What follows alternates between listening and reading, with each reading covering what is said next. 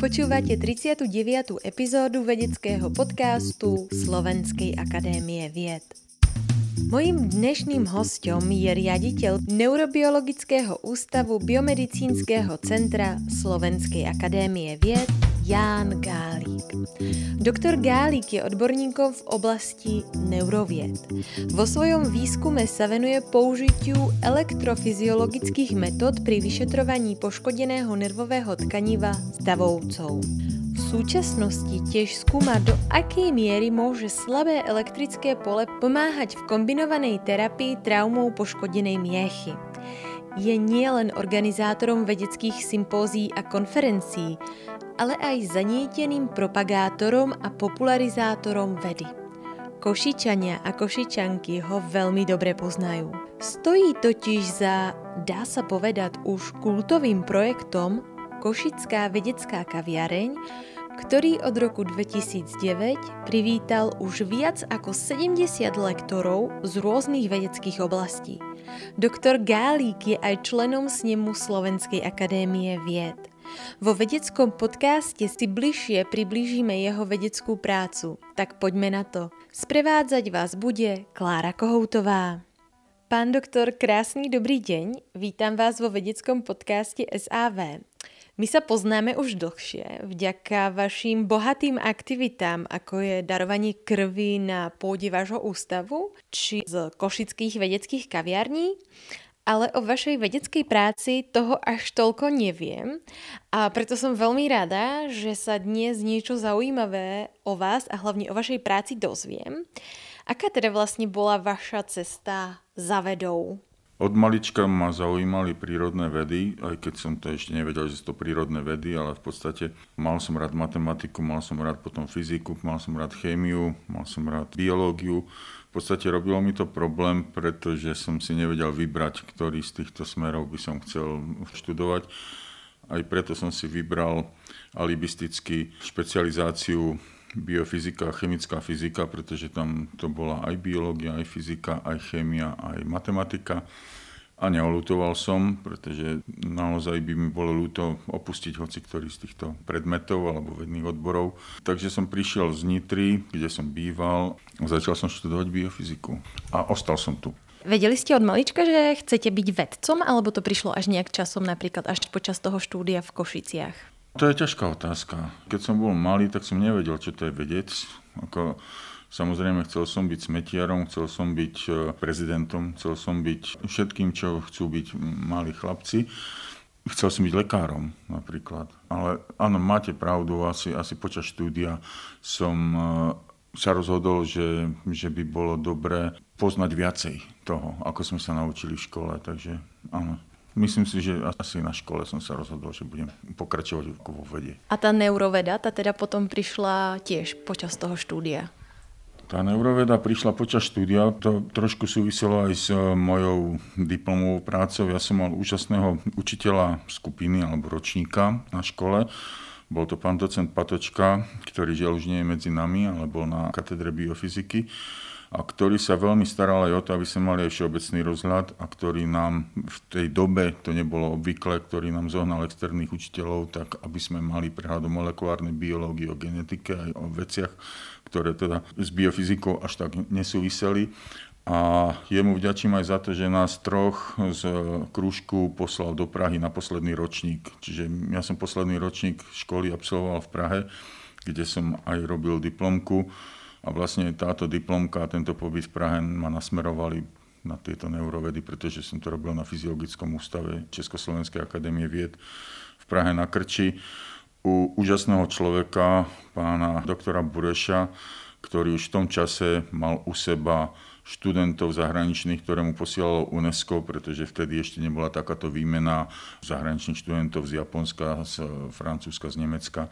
Takže v tom čase som mal obrovské šťastie stretnúť úžasných ľudí. Aké to bolo, lebo vlastne sa rozprávame asi o čase pred Nižnou revolúciou. Aké to bolo vlastne stretávať sa so študentami z iných kutov sveta? No, to by bolo na ďalší podcast, ale môžem len povedať, ja som sa tam stretával najviac s japonským študentom. Volá sa Takashi Memori, je to naozaj človek, ktorý žije stále v Prahe, ktorý sa vrátil z Japonska potom do Prahy a je uznávaným vedcom v Prahe. Takashi nevedel po slovensky, ja som nevedel po japonsky a on vedel po anglicky, ja som po anglicky nevedel, ale tým, že sme tam boli sami, dvaja študenti, tak sme potrebovali komunikovať, takže ja vďačím doktorovi Takashimu Ahmemorimu za to, že som sa dokázal dorozumieť po anglicky, pretože on ma k tomu dokopal. Takže áno, ako bolo to úžasné. Samozrejme, boli sme mladí ľudia, chodili sme na pivo, chodili sme na vodu, chodili sme na túry a všetko, čo mladí ľudia robia aj dnes. Ako ste sa potom z Prahy dostali na Neurobiologický ústav Biomedicínskeho centra Slovenskej akadémie vied? Tiež to nebolo úplne jednoznačné. Ja som vedel, že chcem ostať teda vo vede, ale mal som možnosť ísť do Martina, čo bolo veľmi dobré pracovisko a mal som možnosť ísť na Neurobiologický ústav Slovenskej akadémie vied, vtedy ešte nepatril do biomedicínskeho centra a naozaj som sa veľmi, veľmi ťažko rozhodoval, ja som totiž diplomku robil z elektrofyziológie, to je taká moja srdcovka a tieto dve pracoviska proste boli, kde sa dala realizovať táto elektrofyziológia.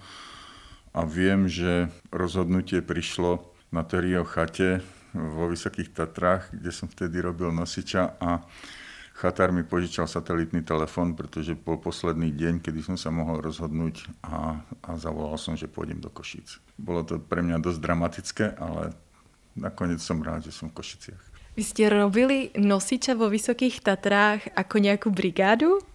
Áno, jednu sezónu iba, ale som rád, že som sa tam dostal, pretože aj tam bol čakací zoznam, čiže ja som sa snažil dostať na brigádu, robiť nosiča zadarmo, za stravu a za bytovanie možno 4-5 rokov, kým som sa konečne dostal. A čo bola taká vaša motivácia si to vyskúšať? No bol som mladý, silný, no, mal som rád hory, jasné. Hej. Neurobiologický ústav je jediné výskumné pracovisko na Slovensku, v ktorom vedci a vedkynie skúmajú nervový systém stavovcov.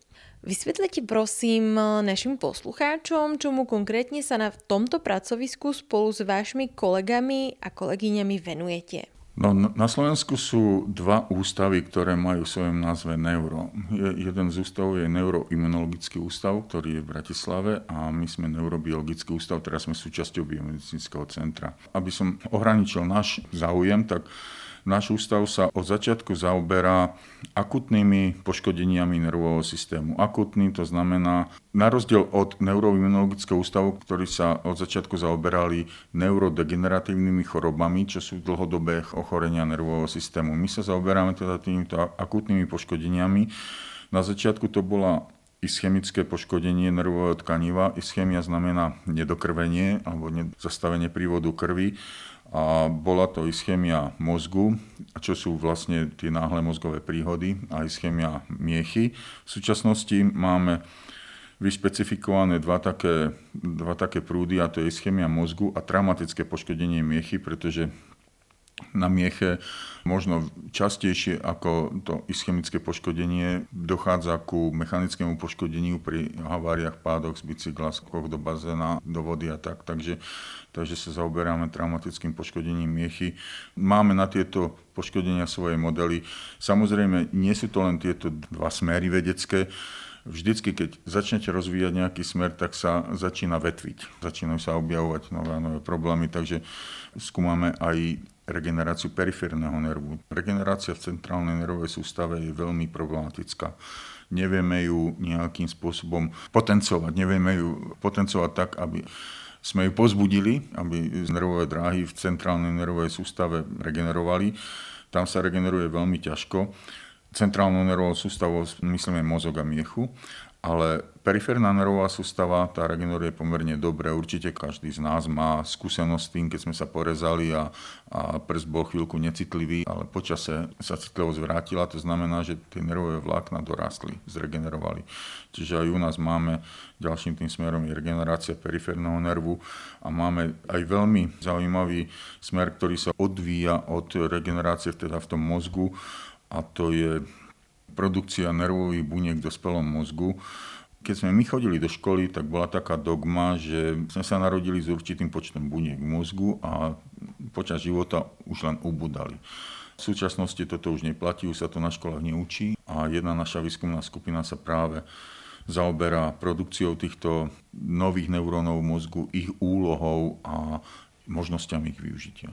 Ona ta neuroveda se stále vlastně vyvíja, čiže vy vlastně jste se něco naučili na škole, jako jste teraz například vzpomínali, ale stále se vlastně jako keby musíte výsledky těch nových prác vlastně jako keby doučovat, nie? že to je vlastně velmi náročné. Jednak doučovať a, a čo je potešiteľné, my ich vlastne vieme aj doplňať svojou prácou. Hej. A ja čiastočne učím študentov na UPŠ a v jednej tej prednáške mám aj zoznam takých svetových objavov s rokmi, kedy, kedy boli objavené. A je úžasné, že niektoré veci, ktoré považujeme teraz za poučky z učebníc, vznikli za života našich rodičov ako tá neuroveda sa vyvíja takým burlivým tempom, že niečo, čo považujeme dneska za samozrejme a myslíme si, že to platí stovky rokov, bolo objavené nedávno. Ako je teda na tom ten slovenský výskum v oblasti neurobiológie v porovnaní s okolitnými krajinami? Ďalšia ťažká otázka. Čo mňa mrzí trošku, tak eh, náš systém vedy nie je dostatočne pružný na to, aby reflektoval relatívnu dôležitosť vedných odborov, ktoré sa vo svete rozvíjajú. Uvediem príklad, minulé storočie alebo koncom storočia to bola fyzika, jadrová fyzika alebo nukleárna fyzika, ktorá dominovala vedeckému svetu a boli to tieto, nemyslím zbrania, ale boli to elektrárne, boli objavovanie nových prvkov a objavovanie štruktúry jadra a tak. Nehovorím, že to sa nerobí teraz, robí sa to stále, ale nastupuje teraz trošku biológia viacej, populácia svetová stárne a, a tak. Ale aby som sa vrátil k tej otázke, ktorú ste mi položila, vo svete, v tých bohatších štátoch, vyspelejších, sa neurovedám, ako tá neurobiológia sa skrýva pod všeobecnejším názvom neurovedy, neuroscience, tak sú vystavané celé kampusy, sú vystavané celé obrovské oddelenia, celé obrovské budovy. U nás, tak ako sme kedysi boli vytvorení s cirka 30 pracovníkmi pred 10 ročiami, tak tak žijeme stále, stále, stále. Čiže mne tu chýba trošku taký mechanizmus na zničenie toho pamäťového efektu, aby sme tie veci, ktoré vo svete napredujú dynamicky, aby sme ich vedeli dynamicky rozšíriť aj u nás. A nehovorím, že potlačiť tie, ktoré sa vyčerpali alebo ktoré ne, nemajú taký dynamický postup. Takže tá flexibilita mi tu trošku chýba. Vy sa konkrétne venujete použitiu elektrofyziologických metód pri vyšetrovaní poškodeného nervového tkaniva. Čo to sú za metódy? Vysvetlite nám to to veľmi rád. Elektrofyziológia je úžasná časť vedy. Skúma vlastne elektrické prejavy tkaniva. Nemusí to byť nervové tkanivo.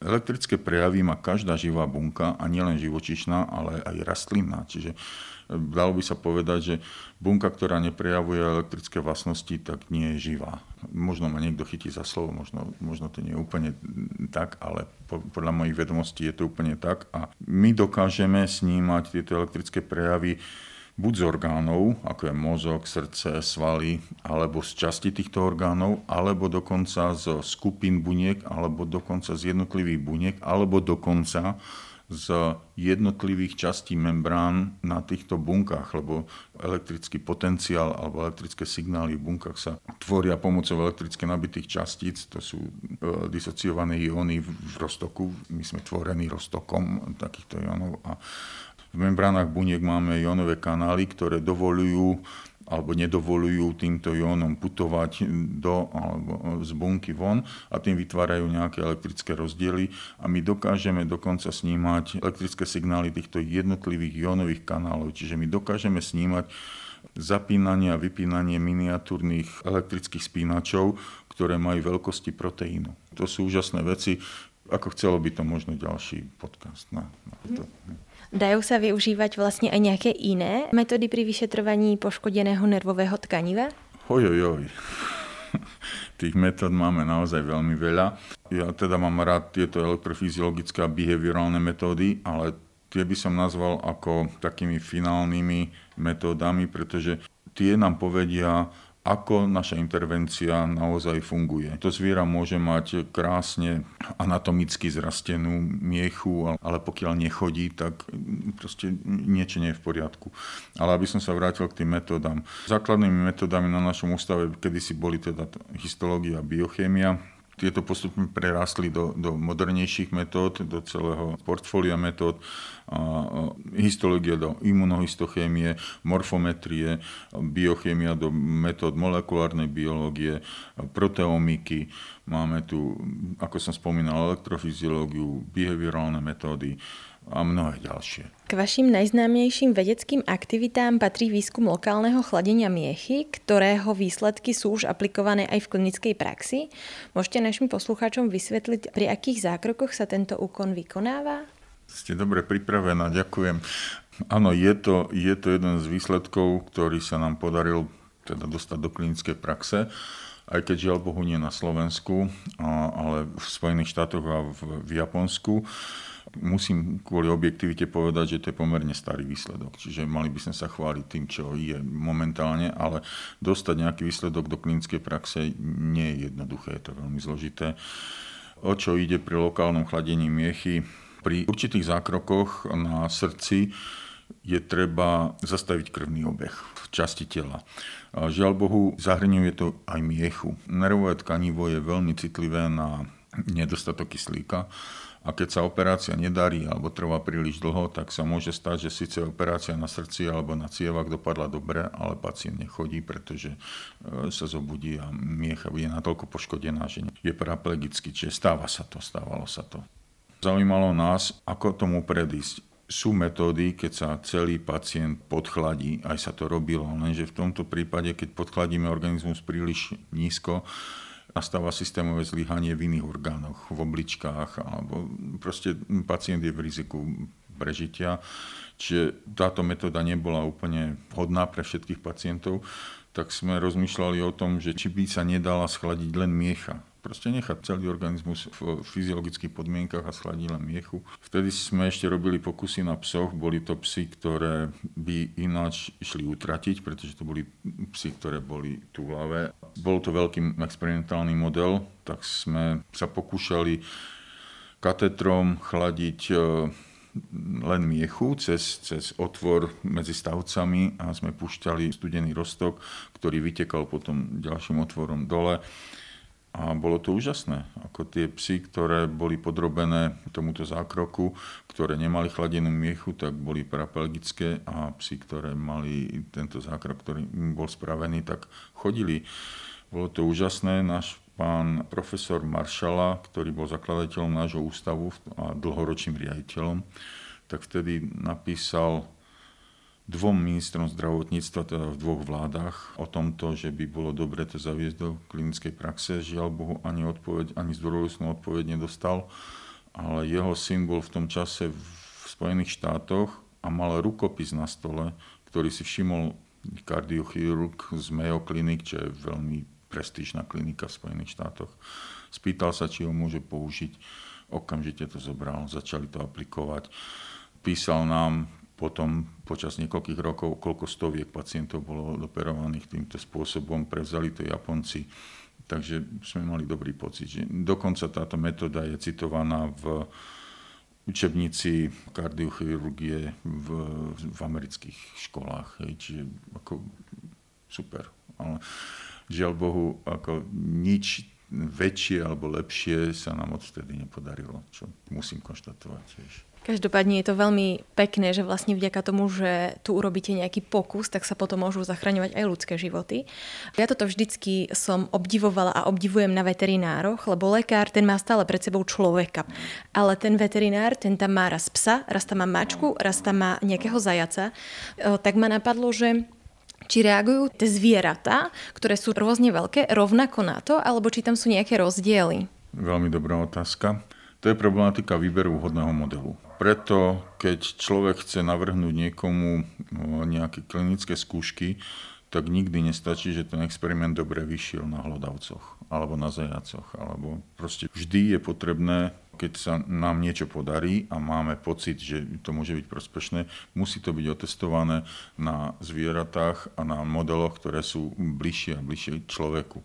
My sme mali jeden projekt, pomerne veľký projekt, kde sme robili práve v spolupráci s Univerzitou veterinárskeho lekárstva a farmácie na prasatách. Prasa už je model, ktorý sa veľkosťou a fyziológiou podobá človeku, čiže výsledky z takýchto pokusov sú tou komunitou príjmané s väčšou dôverou, relevantnejšie ako výsledky s hlodavcov hoci nechcem tým zatracovať výsledky získané z hlodavcov, nebyť tých našich zlatých laboratórnych potkanov a myší, tak by sme nedošli k mnohým mnohým objavom, pretože toto je model, ktorý je jednak pomerne lacný, jednak pomerne robustný, že sa na, na ňom dajú robiť rôzne experimentálne zásahy, rýchlo sa množí, ľahko sa udržuje a vieme produkovať aj rôzne mutácie, ktoré nám pomáhajú imitovať naše ľudské choroby. Čiže vieme mať e, potkany alebo myšky, ktoré majú diabetes, ktoré majú ja dokonca modely depresie. Takže vďaka aj za, aj za naše hlodavce, ale ako som povedal, potom už treba s takými výsledkami, ktoré majú ísť do klinickej praxe, ísť na modely väčšie, dokonca niekedy sa vyžadujú až primáty. Poďme sa teda pozrieť na tie laboratórne zvieratá, lebo pre viacerých ľudí je to kontroverzná téma a ja budem rada, ak nám dovolíte nahliadnúť do tohto sveta. S akými zvieratami teda na ústave pracujete?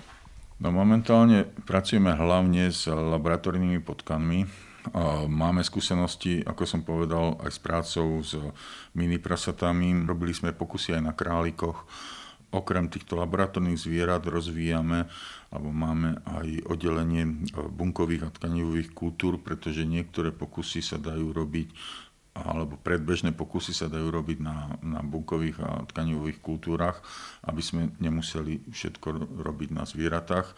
Presne možno toho ste sa chcela dotknúť, aká je práca s laboratórnymi zvieratami. Nie je to potešiteľné, keď človek e, musí použiť laboratórne zviera, ale nedá sa všetko robiť cez počítačové modely a cez bunkové kultúry, pretože tam nikdy nenamodulujete klesanie, stúpanie krvného tlaku alebo acidózu alebo nejaké zápalové procesy, ktoré vzniknú v tom zásahu. Proste na to potrebujete fungujúci celý organizmus. Ako komunitu ľudí, ktorí majú na srdci blahobyt zvierat, môžem čiastočne ukludniť tým, že Práca s laboratórnymi zvieratami je strašne prísne regulovaná po našom vstupe do Európskej únie, nielen našimi zákonmi, ale aj smernicami Európskej únie.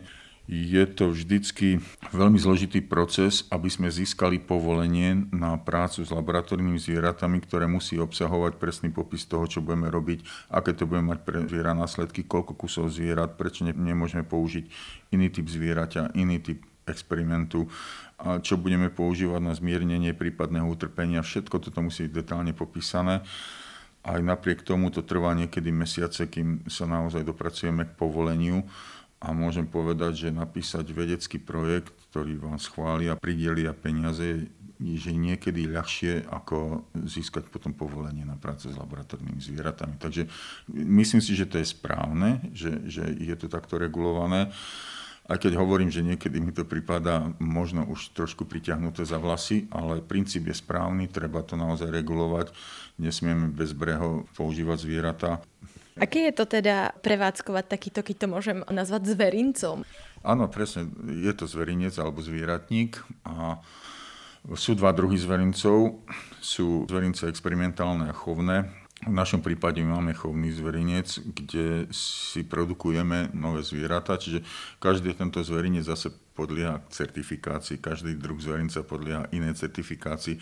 To sú tiež mesiace práce, aby ste mali periodickú certifikáciu, ktorá sa obnovuje každé, každé 4 roky. Čo to je prevádzkovať zverinec? Tie zvieratá musia byť v štandardných podmienkach, ktoré sú určené smernicami a zákonami, zákonmi.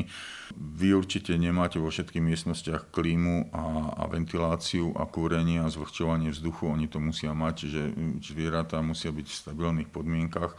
Keď sme sa trošku pýtali ľudí, ktorí na to dozerali, že, že prečo sa tak nestaráme o ľudí. A vtedy ma prekvapili odpovedou, ktorú považujem za správnu.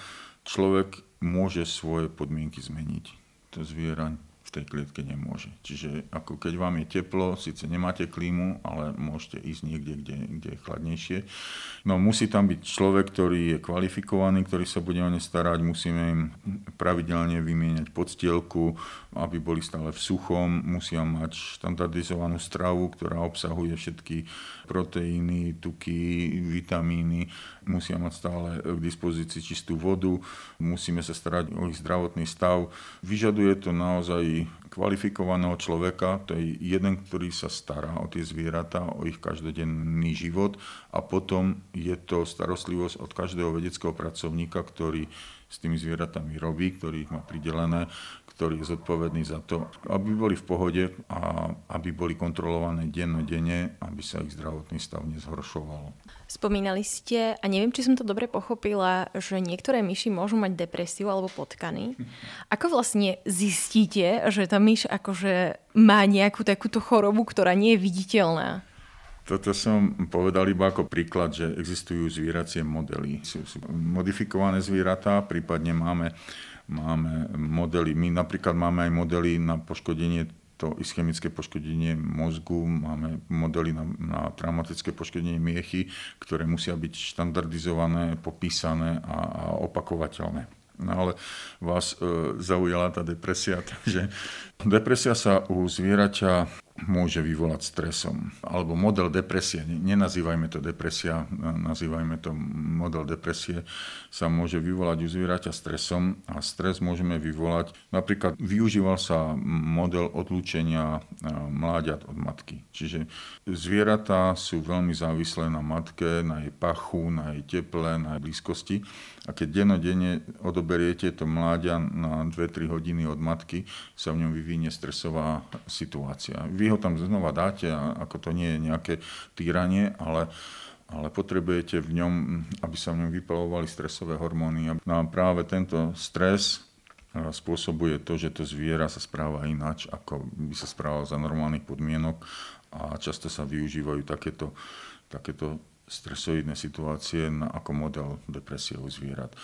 Potom sú rôzne behaviorálne metódy. Behaviorálny znamená sledovanie správania sa zvieraťa. A behaviorálne metódy na to, aby sme zistili, do akej miery je to zviera stresované, v úvodzovkách depresívne a potom, keď sa mu podajú antidepresíva alebo lieky, ktoré majú takýto účinok antidepresívny, tak vidíte zmenu správaní toho zvieraťa, vidíte, že, že je zvedavšie, je živšie. Nie je to jednoduché takto vysvetliť, no, ale, ale zhruba takto funguje. Popíšte nám napríklad dva alebo tri nejaké experimenty, ktoré so zvieratami robíte. Ja viem, že napríklad používate prístroj Catwalk, tak to by ste napríklad mohli? Áno, aj keď máme študentov na dňoch otvorených dverí alebo tak, najzaujímavejšie sú behaviorálne metódy, sledovanie správania zvierat. Máme pomerne dobre vybavené behaviorálne miestnosti. Catwalk je vlastne pomenovaná chôdza modeliek. Keď idú po mole, tak vlastne ten spôsob, akým chodia, tak sa nazýva catwalk. No a, a tak títo výskumníci, ktorí vytvorili tento prístroj, tak s humorom ho nazvali catwalk, pretože sa používa práve na sledovanie chôdze potkanov a myší. A v našom prípade je to veľmi dvomyselný prístroj a aj drahý samozrejme a dokáže vyhodnotiť e, to, ako dané zviera kráča, ako zaťažuje jednotlivé nohy, jednotlivé prsty, ako má dĺžku kroku, šírku kroku. No a ďalšie behaviorálne metódy, ktoré sledujeme, tak napríklad necháte zviera plávať v zafarbenej vode, pod ktorou je ostrovček. Zviera sa musí naučiť nájsť ten ostrovček, ináč sa bude namáhať v tej vode plávať a potom, keď sa spraví nejaký zákrok alebo sa podá nejaká látka, ktorá má zlepšiť pamäť učenie alebo zhoršiť pamäť učenie, tak sa zistuje, ako, ako toto zviera rýchlo nájde tento ostrovček. Prípadne máme rotarody, na ktorých e, zvieratá sú to otáčajúce sa valce, pokiaľ majú v poriadku všetky štyri končatiny, tak dokážu sa na tom valci udržať dlhšie, pokiaľ nemajú, tak e, nie Máme testy na zisťovanie citlivosti, či senzorických vlastností. Zviera je na teplej podložke, a pokiaľ je to teplo už pre neho nepohodlné, tak si začne olizovať labky. Vieme, že je to v poriadku, že to cíti. Keď, keď nie, tak e, je porušená nejaká citlivosť, alebo keď tam má zápal, tak si začne olizovať labky skorej. A tá depresia je veľmi jednoduchý test, ktorý sa často využíva, metóda tzv. vyvyšeného bludiska. Je to krížové bludisko, ktoré je vo výške a dve ramená sú e, zakryté a dve ramená sú otvorené, čiže osvetlené. No pri behaviorálnych pokusoch u hlodavcov sa využívajú dve ich základné vlastnosti. Jedna je, že sú zvedavé, a druhá je, že preferujú tmavé, tmavé miesta, kde sa utiahnu. Čiže nemajú radi osvetlené a otvorené priestranstva. A tieto dve vlastnosti sa bijú, pretože jednak je zvedavosť a jednak, jednak toto. Takže keď je zviera, povedzme v úvodzovkách depresívne, ako sme sa rozprávali, tak vo vyšenom bludisku bude utiahnuté v tých uzavretých ramenách a nebude mať tendenciu, alebo veľmi malú tendenciu ísť von. Pokiaľ mu dáte antidepresíva, alebo pokiaľ je to zviera ako v pohode, tak e, počasie vyjde von a začne sa prechádzať aj po tých otvorených ramenách, pretože chce zistiť, kde vlastne je a chce si zmapovať to, kde sa nachádza. A ešte mnoho iných metód, ako asi by sme tu sedeli dlho. Aký nerv na elektrostimuláciu najlepšie reaguje? Dá sa to nejak povedať? Na elektrostimuláciu reaguje každá súčasť nervovej sústavy, dokonca vieme stimulovať sval, vieme stimulovať e, žľazu. A to, aký nerv budeme stimulovať, závisí od toho, čo chceme zistiť. My často stimulujeme periférny nerv a zistujeme, ako sa tá informácia prenáša cez miechu hore, alebo stimulujeme časť e, mozgu, ktorá sa nazýva motorická kôra a zistujeme, či ten povel z tej motorickej kôry, ktorá riadi potom pohyb v tele, či sa dostal cez tú poškodenú miechu do svalu, do ktorého sa mal dostať. My vieme, do ktorého svalu by sa mal dostať, čiže sú to tzv. vyvolané potenciály. Zastimulujeme zdroj odkiaľ by mal signál výjsť a snímame z cieľa alebo z toho svalu, alebo stimulujeme na jednej strane miechy a snímame na druhej strane miechy a zistujeme, či ten signál teda cez tú poškodenú miechu prešiel. Napríklad poškodený periférny nerv tiež môžete mať e, poškodený periférny nerv v labke alebo v chvoste on vám postupne prerastá a vlastne s tým jeho stimuláciou a snímaním viete, koľko percent už toho nervu je zregenerovaného, alebo či, či tam nastáva zlepšenie alebo zhoršenie. Je mnoho variantov toho, čo môžeme stimulovať. Vždy to závisí od toho, čo chceme zistiť. Rubrika Buď alebo Vedecká alebo popularizačná prednáška? No, každá má svoje, každá má svoje opodstatnenie a každá má svoj význam. Pokiaľ mám dáta, ktoré ma vzrušujú, ktoré sú naozaj na odovzdávanie, tak je to jednoznačne vedecká prednáška. Ale pokiaľ som v procese získavania tých dát, že nemám niečo, čo zo mňa ide vybuchnúť, tak e, je to popularizačná prednáška porozprávať o tom, čo robíme, aké máme možnosti, aký to má význam. Mozog alebo miecha? No, ak som vám povedal, ja sa momentálne venujem mieche, takže asi som trošku viacej doma v mieche, tak povedzme, že miecha, ale bez mozgu by tá miecha bola len zväzkom drátov bez e, zdroja a cieľa, takže ono to spolu súvisí. Počítač alebo mikroskop? To je ďalšia ťažká téma. Ja som donedávna, teda kým sme nemali štrukturálne fondy a tak, ja som si vlastne musel programy písať sám, skladať si svoje elektronické veci a, a karty do počítača sám.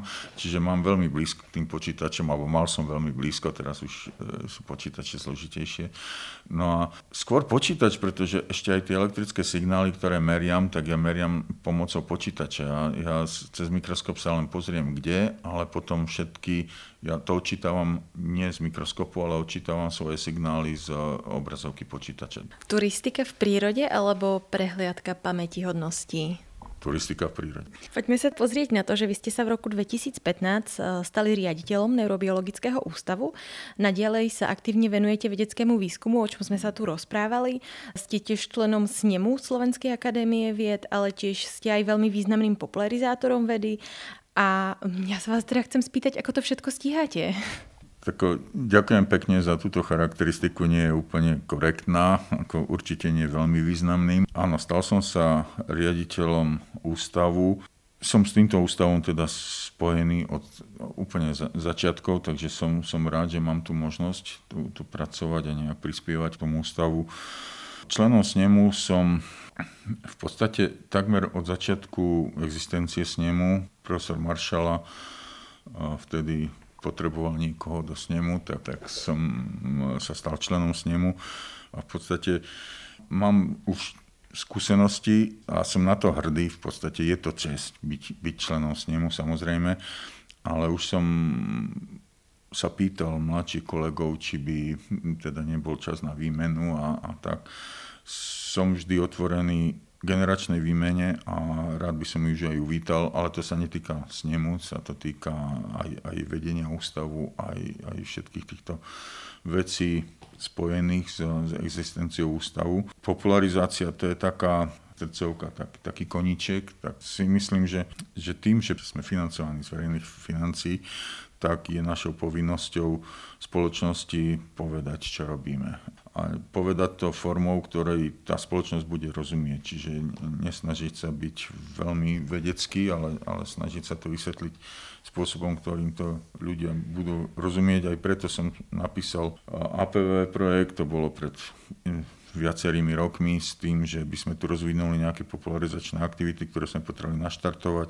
Mali sme tam 9 aktivít, vydávali sme neuročriepky, robili sme semináre pre učiteľov, robili sme pobyty pre deti, robili sme vedecké kaviarne a mnoho iných vecí, ale zostali sme pri vedeckých kaviarniach a to som veľmi rád, že sa tento projekt uchytil.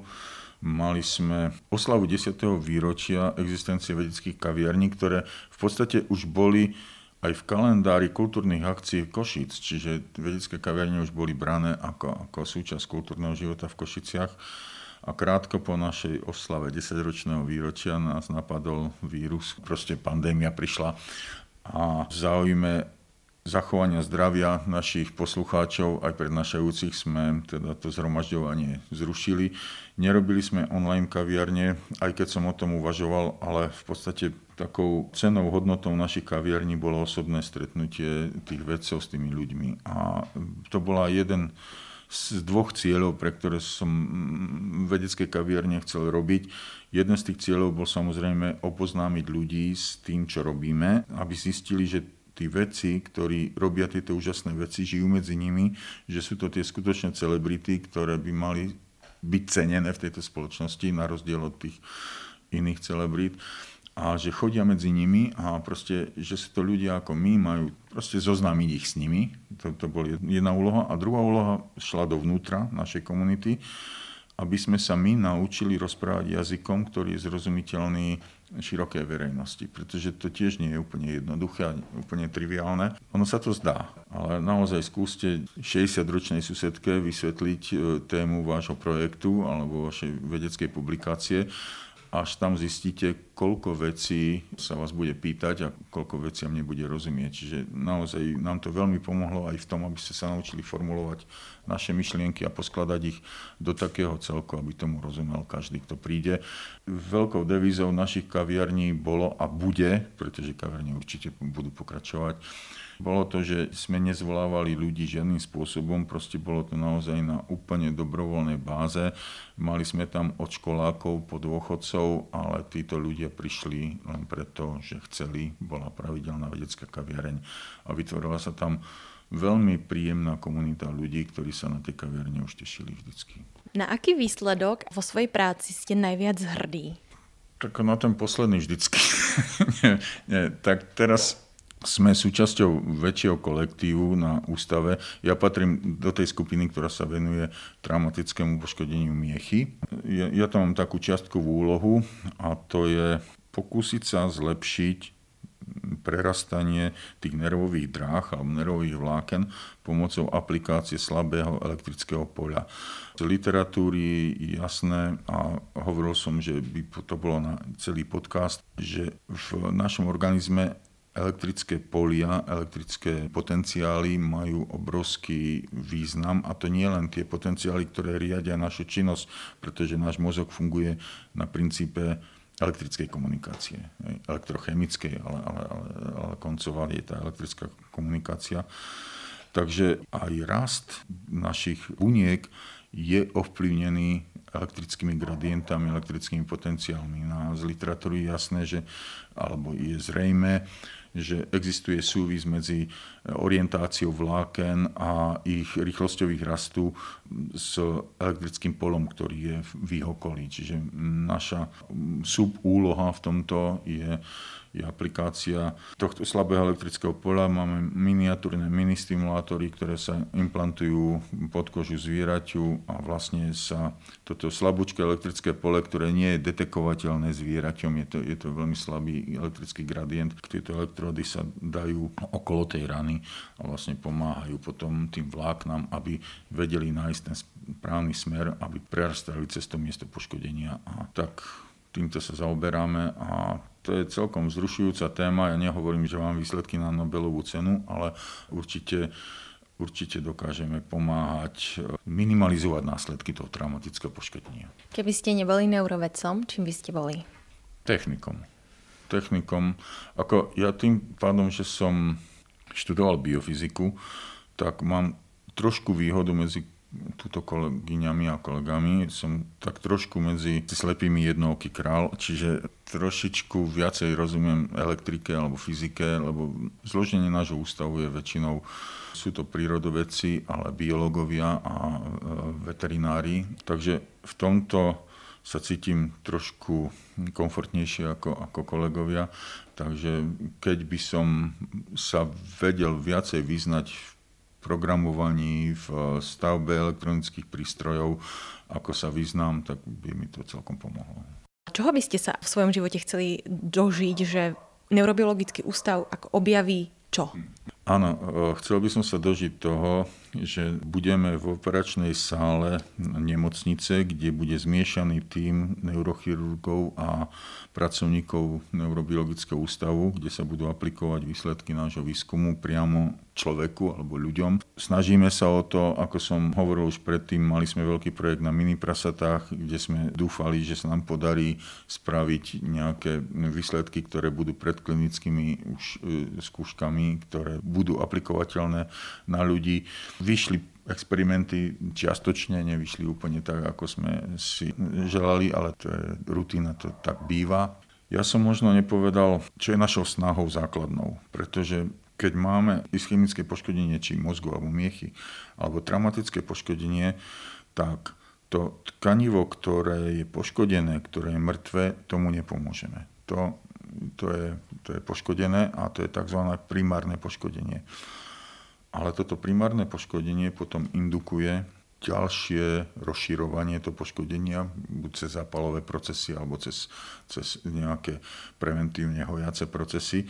A toto poškodenie sa rozširuje do ďalších štruktúr a toto nazývame sekundárnym poškodením a my nemáme možnosť ovplyvniť to primárne poškodenie, pokiaľ tie bunky sú už mŕtve, pokiaľ sú popretrhané dráhy, tak s tým už nespravíme nič. Ale my máme možnosť minimalizovať to sekundárne poškodenie. Našou úlohou teda je pokúsiť sa minimalizovať následky sekundárneho poškodenia nervového systému, hoci sú aj pokusy, ako minimalizovať následky aj primárneho poškodenia a to je transplantáciou kmeňových buniek napríklad, čiže nahradiť tieto bunky, ktoré boli poškodené, nahradiť ich kmeňovými bunkami, ktoré tam môžu prevziať túto úlohu alebo potom sú to technické prostriedky, kedy dokážeme premostiť toto miesto nejakými technickými implantátmi, dokážeme previesť signály z mozgu alebo z nervov do cieľovej štruktúry tým, že obídeme poškodenú miechu alebo dokážeme vrátiť človeku pocit e, zraku. Keď mal poškodené zrakové ráhy, alebo proste je, je veľa spôsobov a experimentov, o ktorých by sme vedeli tiež putovo rozprávať veľmi dlho. Odbočil som trošku, čiže primárne poškodenie sa snažíme niekedy minimalizovať práve týmito transplantáciami, ale momentálne sme o transplantácii upustili na chvíľu a venujeme sa spôsobom, ako minimalizovať poškodenie, sekundárne poškodenie miechy, pretože práve toto býva často oveľa väčšie ako to primárne. Ako vyzerajú vaše sobotné rána? No, toto je tiež otázka, na ktorú vám neodpoviem úplne jednoducho, pretože som šťastným majiteľom novej záhrady, ale len veľmi, veľmi čerstvým, čo je smutné, lebo som ju potreboval už 15 rokov dozadu, ale, ale takže sobotné rána sú také, že som šťastný medzi stromami a medzi trávou a snažím sa čistiť a kosiť a hrabať a, kopať. Ale je to veľmi čerstvé, takže možno, že keď sa to trošku ustáli, tak zase sobotné rána budú aj kľudnejšie, ale teraz, teraz som veľmi rád v záhrade. Aké máte koničky? Čo vás okrem neurobiológie zaujíma a baví? Ako veľmi rád som fotografoval, vyvolával fotografie, robil, robil si doma fotografie. Teraz prišla tá digitálna technika, takže teraz skôr archivujem rodinné fotografie, ale rád chodím do prírody rád bicyklujem a vždy som túžil mať kúsok zeme, ktorú by som vedel skultúrňovať, takže teraz je tým koničkom jednoznačne tá záhrada, ktorú sa nám podarilo kúpiť. Rubrika Veda versus viera. V čo veríte? Nedávate ľahké otázky. Ako ja, v zdravý rozum. Ja, ja si stále myslím, že, že zdravý rozum musí zvíťaziť. Ako v ľudskú vľudnosť, ľudskú dobrotu, zdravý rozum, ľudskú spolupatričnosť, niečo, čo ľudí drží pokope, možno ich nemusí ťahať tak rýchlo dopredu, ako si to niektorí želáme, ale skôr, aby sme ako spoločenstvo, aby sme dobre spolužili. No. Dajte našim poslucháčom tip na nejakú dobrú knihu, seriál alebo film. Nemusí to byť z oblasti neurobiológie, hoci čo, čo vás v poslednej dobe zaujalo. Posledná kniha, ktorú čítam alebo ktorej listujem, je kniha zápiskov Milana Lasicu, je to jeho denník, ale zase vám nepoviem jej názov. Čitatelia určite vedia. Milan Lasica si písal denník, ktorý potom aj vydal, stihol ho ešte vydať. Pán doktor, veľmi pekne vám ďakujem za príjemne strávený čas vo vašej spoločnosti, naše milé poslucháčky a poslucháči. Dúfame, že ste sa dozvedeli niečo nové a zaujímavé z oblasti slovenskej vedy. Dramaturgicky sa na dnešnej epizóde vedeckého podcastu Slovenskej akadémie vied podielali Katarína Gálíková a Klára Kohoutová. Technická podpora Martin Bystrianský. Ak sa vám náš podcast páči, dajte o ňom vedieť aj svojim priateľom. Každé vaše zdieľanie nás poteší.